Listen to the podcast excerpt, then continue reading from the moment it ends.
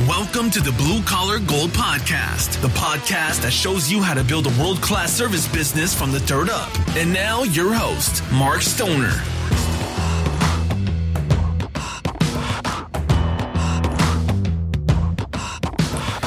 Hello, and welcome back to the Blue Collar Gold Podcast. I'm your host, Mark Stoner, and thank you for joining us for another week of blue collar business tips, tricks, ideas, what to do, and most importantly, what not to do.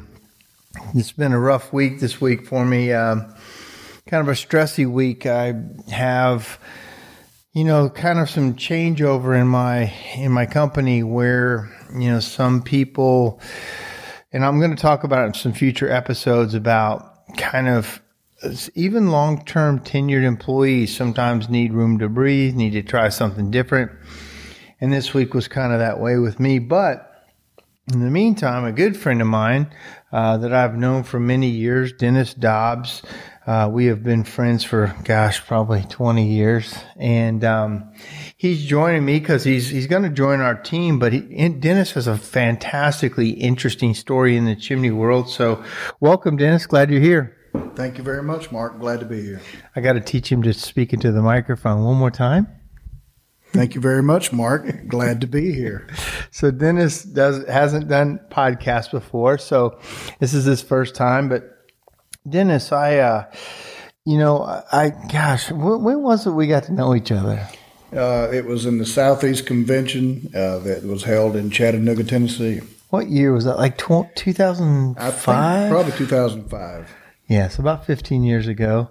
Um, I was just trying to figure out how to have employees, and I had two employees, uh, my nephew and, and another guy, right? Mm-hmm. That's good. And Dennis was an instructor down there. He was teaching some classes, and he kind of taught us how to do masonry, and uh, that became a big business for us. But since then, Dennis and I became fast friends, and uh, just just tell us, tell everybody your story about how you got into the chimney business, what drew you into it, and and kind of then you opened up a shop. Like, tell everybody kind of what your journey was.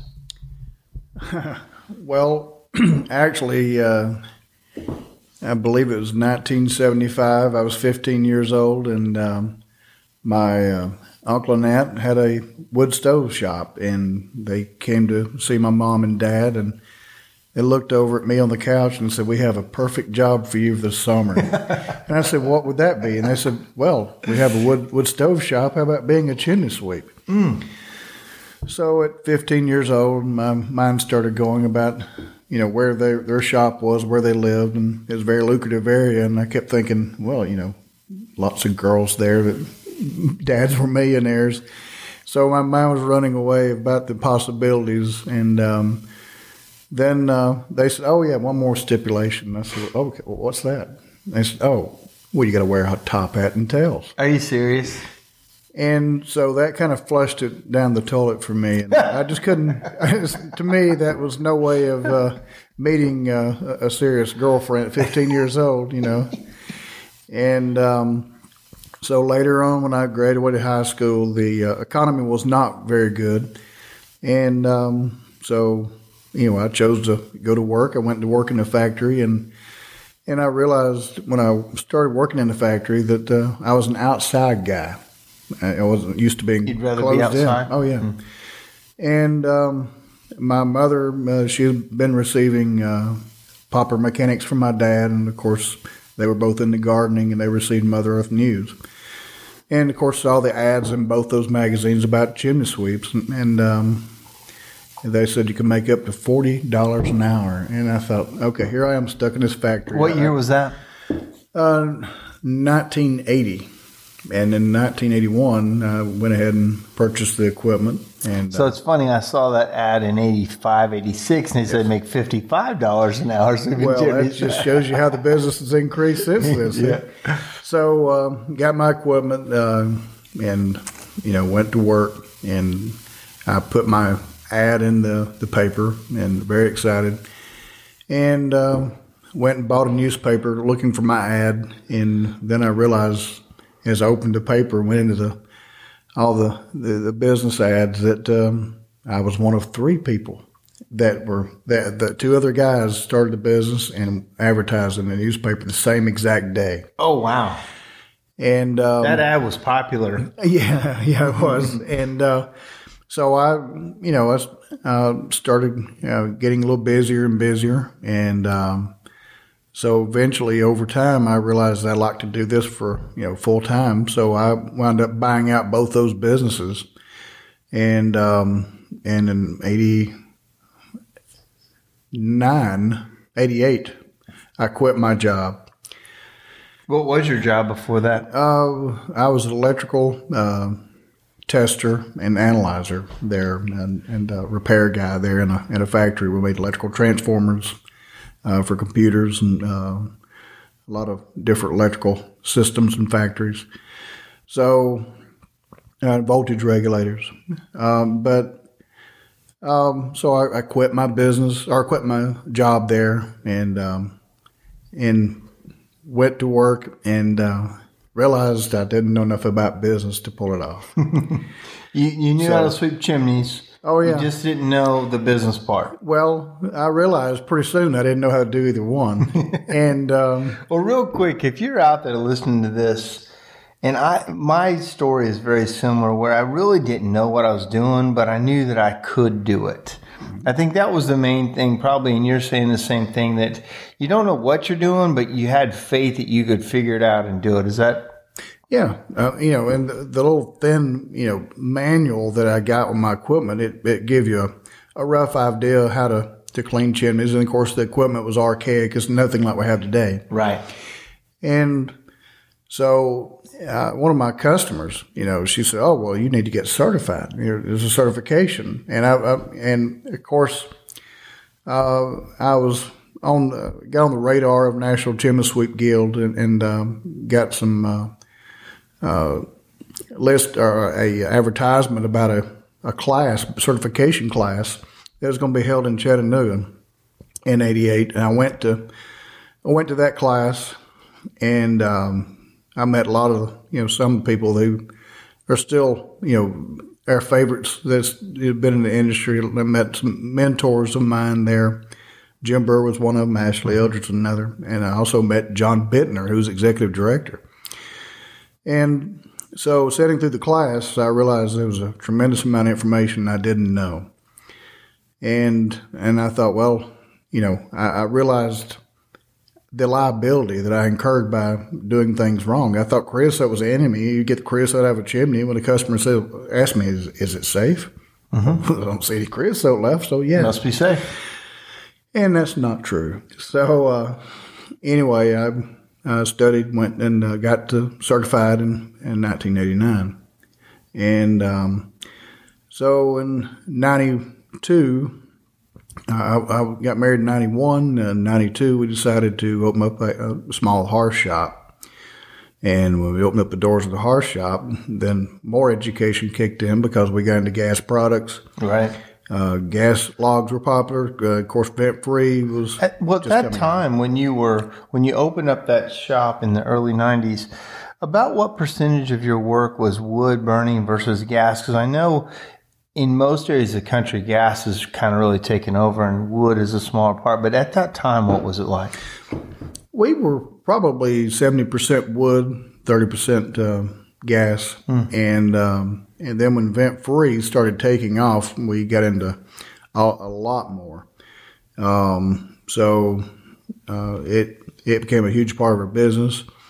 So learned how to service gas logs. You know, ran a lot of line, but uh, um, and then uh, saw the uh, early uh, introduction of direct vents that were making their way into the southeast market and it was a tough sell for for, for direct vent, but uh, it finally took off, and, and it also became a big part of our business. And um, so got involved later on with the Southern Association, um, and became president of that, mm-hmm. and um, and was involved with the Southeast Convention Association. So it was it was interesting seeing the excitement of others and um, and it's like you and I met. You know, we we shared a lot of laughs, a lot of work. Uh, did some work for the Chattanooga Choo Choo during mm-hmm. that time, and um, so uh, I later got involved with the National Chimney Sweep Guild, and uh, uh, and I believe it was 2007. Uh, so I was on the board, and uh, Were you just a, a director, or did you have another position? I was director, and then um, and, um, and then uh, became the technical advisory council chair there for a while, and uh, so I did that for two years. Wrote stories in sweeping, answered uh, questions and calls from around the country with other sweeps. So I really liked helping other sweeps understand the industry, and and um, and you know I wouldn't say what I have was expertise, but I'd say what I have is is, is experience um, for dealing with uh, people or customers in the showroom, in in the home, and uh, and also the various products. And um, so saw the uh, the industry rise and fall and change, and um, with the hearth market, and um, and I got better and better. Uh, I felt with servicing the uh, the gas logs, got a gas license, um, and then also uh, with chimney sweeping, with the changing of, of, equipment, getting better equipment, the rotary, how, how it made a real huge impact. Mm-hmm. And, you know, and some of this was pre-internet, so, you know, you had to, you had to, you were drawn to people who were more experienced. So I developed relationships with, with mentors that really helped me along the way. Let me ask you a real quick story about mentorship. I talk about that quite a bit on this podcast about how important it is to have somebody in front of you more experienced than you that can reach back and tell you things or, or, help you along the way. How important was mentorship to your your growth in this business? Uh, it was hugely important because you know I, I, didn't know how to sell. I learned uh, from good salespeople. Um, some and you know talking to our customers, getting to know our customers. Some of those uh, customers I had were were salespeople. So and I learned you know just being yourself and telling the story about a product or maybe what's wrong. You know, being honest with the customer about what's wrong with their fireplace and let them know there is a cure, a cure for their problems, and describing what it actually is. So you know I've got a little bit better at that over the years, but um, but the, as far as mentorship, uh, I think that it is it's always been an important ingredient. And I look back at those who shared uh, their experiences with me and um, and how it it really enlightened me, helped me. Uh, it gave me more uh, confidence in, in, what I was doing. And over the years, you know, I want to do the same for others, and that's what I have been doing. Yeah. So once you um, once you became the chimney sweep, you had the hearth shop. Uh, then what? Then I mean, because you've you've been in this business for a very long time. You've had quite a ride. So what happened? You ran that for a while, and then some things changed. Life had a few changes, and um, um, went through a divorce, mm-hmm. and you know, and life changes, and um, and you know, had a few things that kind of lined up in, in life, and and, and well, right after that, you had a heart attack too. Unfortunately, yes, yeah, yeah that, was, that was, I went down and visited him in the in the hospital, and and uh, it was uh, it was a sad day to see my friend laying there in pain, and you know, I think was it right before, right after your surgery? Um, I believe it was right before. I think it was right before. It was a nerve wracking time. Well, so life changed on a dime. At how old were you? I believe I was 56. 56, everything changed. Yep. Well, and, you know, I uh, had the hearth shop for, for 25 years. I was a sweep for 36. And, um, you know, I, you know, I, I went, uh, got back on the board one more time there to, to help out. And um, so then I sold my business, got a job opportunity with Olympia, and I decided to take that job. I sold my business to my, my daughter. And uh, a month into uh, my employment with Olympia, you know, had a slight pain and uh, realized that, you know, nothing, it would be nothing. But then when I got to the hospital, uh, they, they said, oh, no, it, this is really something. And so, so uh, I was very fortunate. Uh, everything got caught, fairly soon. had a defective heart valve from birth. Did not know it. Uh, could have been a lot worse. Did you ever have any symptoms until that right before it happened? No. Wow. and you know it, it kind of opens up your eyes to a lot of things in life and nothing you take nothing for granted and and and I try to take positives and make negatives out of them and it just made me have a bigger drive to try to give back Right. and um, so I was also very fortunate along the way of uh, long before I got on the board, I had an idea, and you know I was very heavily involved with uh, the Southern Association and talked to a lot of sweeps, you know, uh, at conventions around the country, and I had this idea about a, a master sweep and, and what it would mean, and um, and ran for one of the board seats there earlier, and um, I didn't didn't get elected, so I had to wait three years.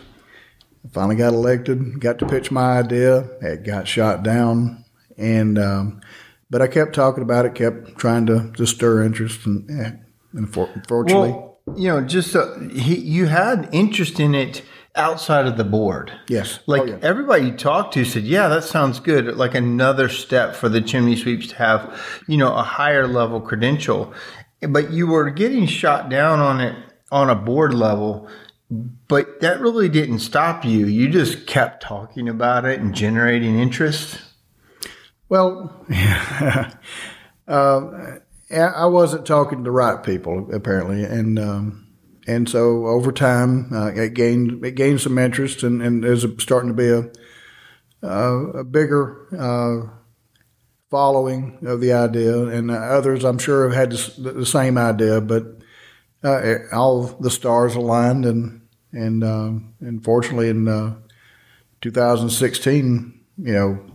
I met with the CSIA board and pitched everything, and, and it it went through. And uh, and you were you were president at that time, and had a lot of good people there on the board, so I was very very Well- thrilled. It was just a, such a great idea, and there was you and Johnny Pilger had been talking about it in different circles, and John was on the board this time, and I was on. I was the president, and you and I had even talked about doing it for if the CSI wasn't going to do it, we were going to do it on the Southern Association. We got a lot of things lined up, but it's a pretty daunting task. You made your presentation, and again, how long did that idea take? Did you say you first thought of it in two thousand four? It was it was around 2004, so It took 12, at least 12 years for the idea to come through. And now it's a very popular program and getting more popular all the time. And a lot of people, you know, aspire to be a master sweep now.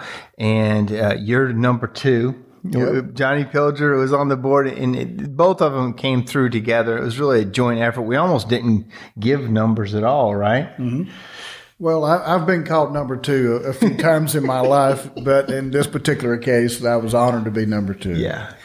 Well, it's a it, it really is a legacy thing that you did, and I want everybody to always remember, you know, how important adding that other level of credential to uh, really the standard of excellence in our industry already, and you made a higher level, and, and I think we all, you know, need to recognize that and, and be thankful that you you had such a push for so long, and, and we finally did that. So thank you. You're welcome.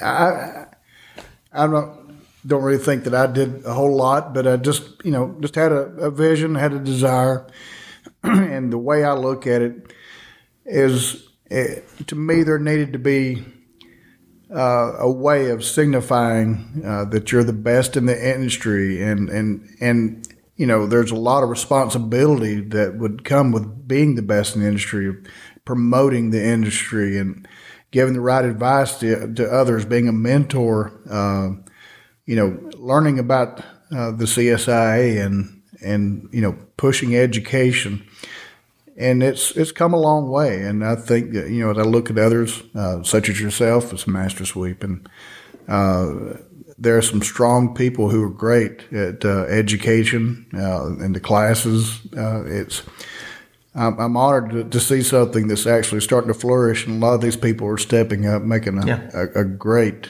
uh, impact on the industry.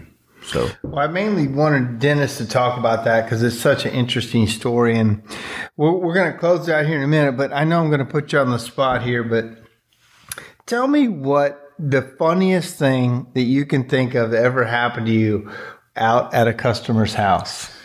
I know, I know you maybe weren't ready, but do you have? Well, I, I have a story. I just I talked about it the other day, but uh, uh, I went to a, an elderly lady's home and um, a few years ago, and uh, as as I was talking to her and I was dealing with her fireplace, she was letting me know that how she was a a, a, a member of the Engelbert Humperdinck oh. fan club. And those of you who may not know, Engelbert Humperdinck was a, a sex symbol singer that a lot of the women just thought he was just a beautiful man, you know, kind of like Elvis. and um, and and they were just drove driven wild by this man. So she was a member of his fan club, and and she was using a, a walker in her home because she just had a uh, a hip replacement.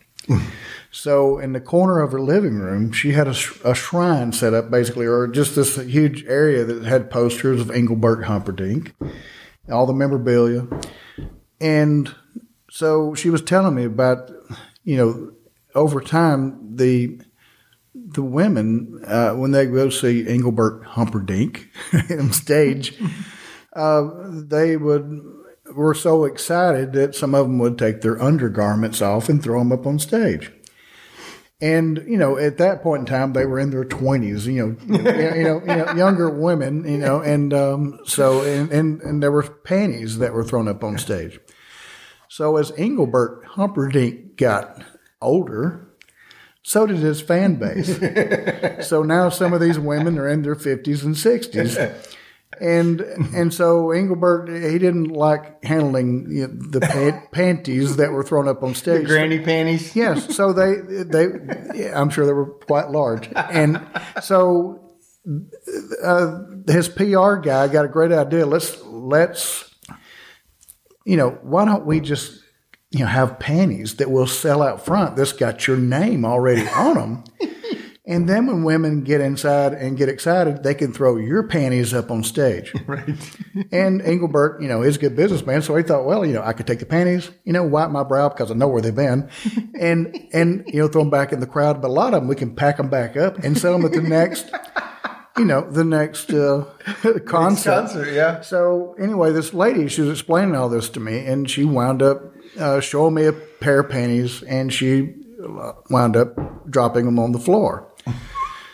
And so she looked at me and I looked at her and I reached down and picked up her panties and handed them back to me. And so when I got home that evening, uh, my wife, she said, well, well, did you, did you have a you know, good day at work? And I said, yeah, it, it went pretty well. I had the most unusual thing happen. She said, and what was that? I said, well, I'll be honest, it's the first time that a woman has ever dropped her drawers in front of me.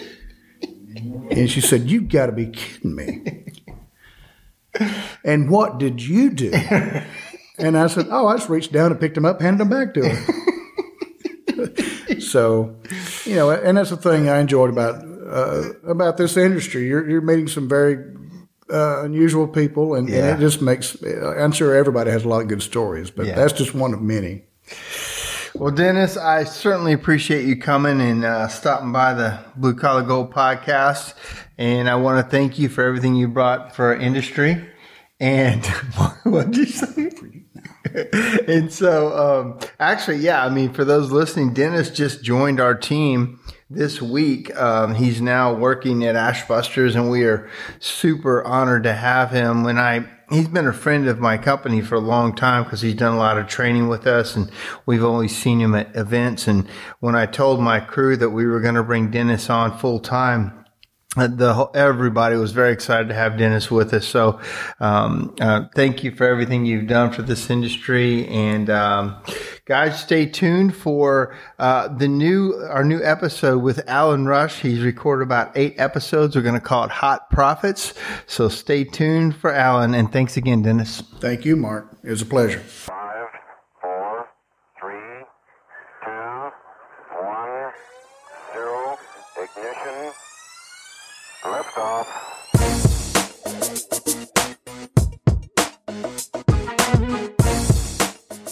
Right, we are here with my good friend and sales expert guru, Alan Rush. Welcome, Alan. Hey, Mark. Thanks for having me. Appreciate it. Well, this is our first one in um, in our, a series of sales uh, topics, tactics, and just stories about what he sees out there on the road. So, Alan, what are we going to talk about this week? Hot topics. Hot profits. oh yeah, dang! I already screwed it up, man. You come up with this great title, and I've already messed it up. Hot profits. Yeah, that hot is profits. Okay. so much better. Keep drinking. yeah, oh, yeah. We. What have you given me here? I've um, given you some Hotel Tango bourbons. Hotel Tango, directly from Indiana. It is fantastic. This is going to be fun. Yes. so we're talking about kind of how you talk to customers, how you figure out what they need. What what does that look like?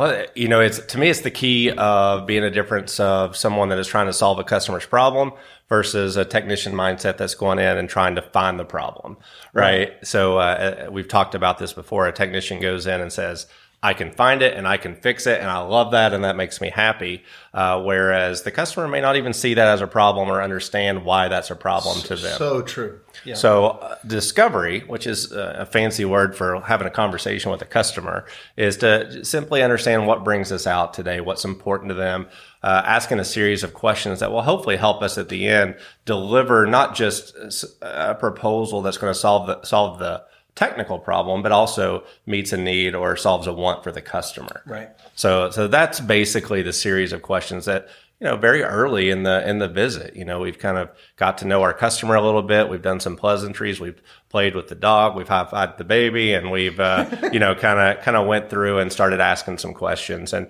and I, I think, uh, almost every technician that I train does some level of discovery, but I'm not sure they fully, initially understand why they're doing it, right? I feel like we just ask a series of questions because we think we're supposed to, right? right. We, there's no, uh, you know, we ask questions, we get answers, but we never really do anything with those answers. So, um, like a lot of times we don't listen well.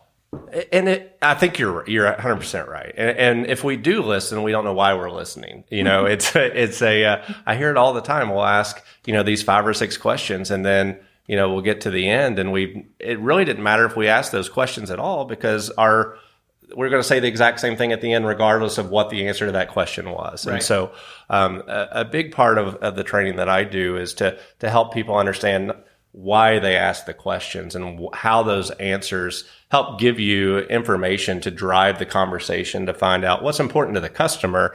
And so when we do inevitably find issues, we deliver this and uh, we deliver the information in a way to them that solves something that's important to them.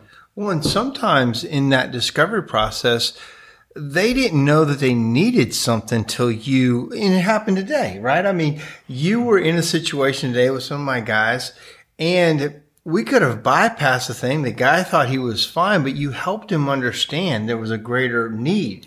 Man, this is today was such a perfect example, and if you're a client of mine and you uh, or you're out there, listen to this example. This is what I've been trying to tell you. listen the, to me. The, the uh, you know, I think it, so. One thing that you've you've done a very good job of bringing awareness to is is is outside mount caps, right? You've got your fabrication company. I know you work with a lot of different chimney companies on the value of selling outside mount chimney caps, and for you know, these are fairly new to the industry, I guess. I mean, at least they've been uh, around, but now they're getting more popular. They're more popular now, and and but for the companies that have been out there used to selling, and for you that are not in the chimney industry, I apologize. These are the, the, the little caps that go on top of the chimney. We call them single flue caps. And and they're great for you know uh, for a lot of years we sold a lot of them right? They keep birds out they keep animals out they keep direct water out they you know act as a spark arrestor all those things. But we, we pretty much learned that they're terrible at keeping water off the structure and which yeah. we know is bad right? So and that, uh, they actually do the opposite. They right. funnel water directly onto the structure and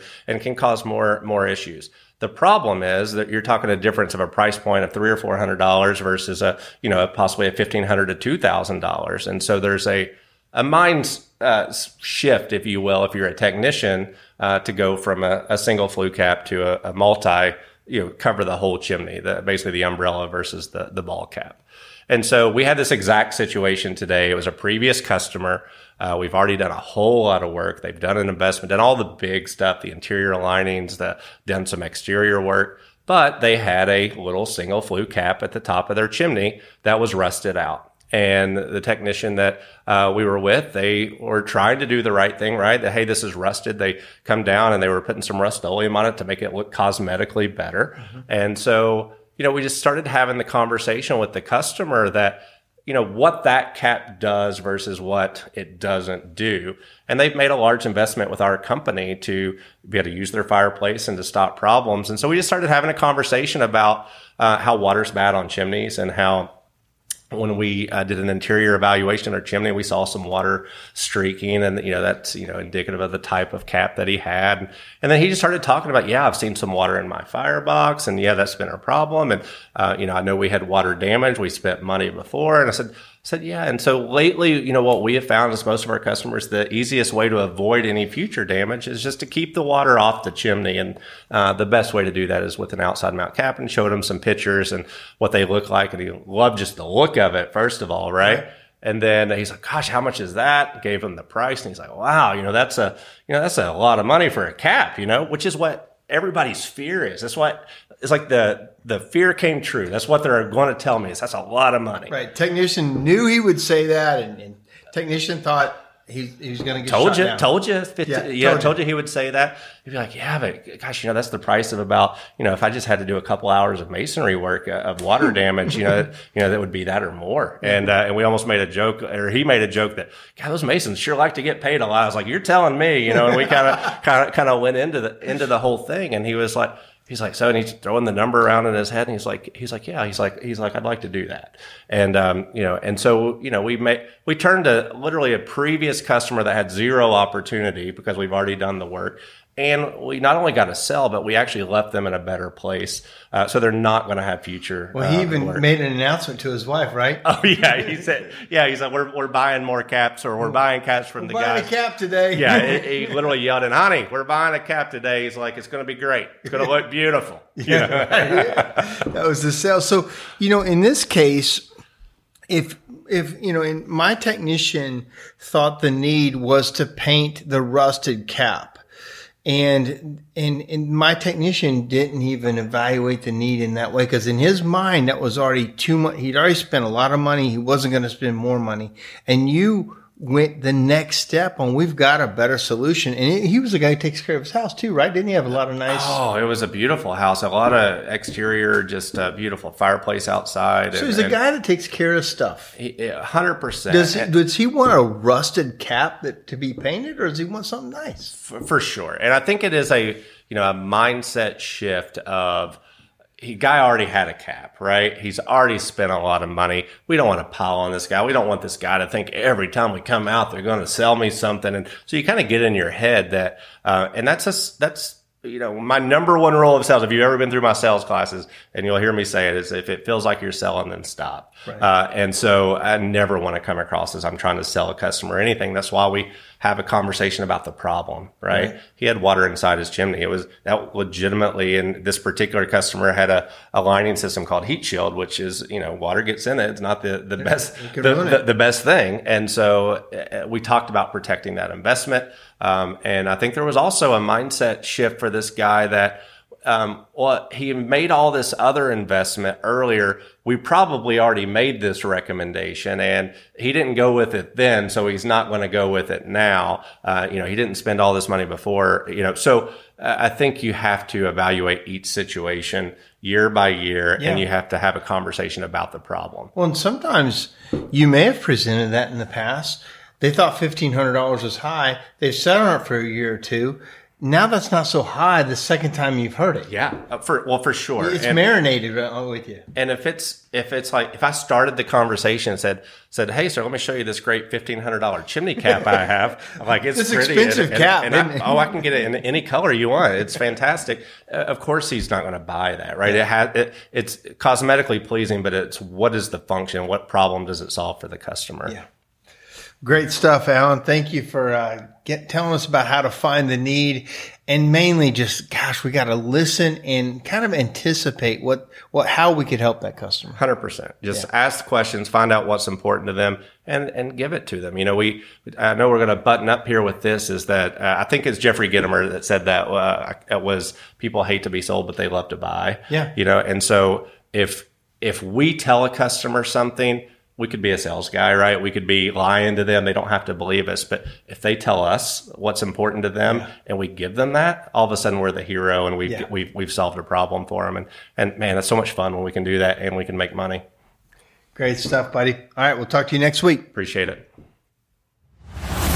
Thanks for listening to the Blue Collar Gold Podcast. Please subscribe on iTunes or any place that you listen to podcasts. More information is also available at markstoner.com.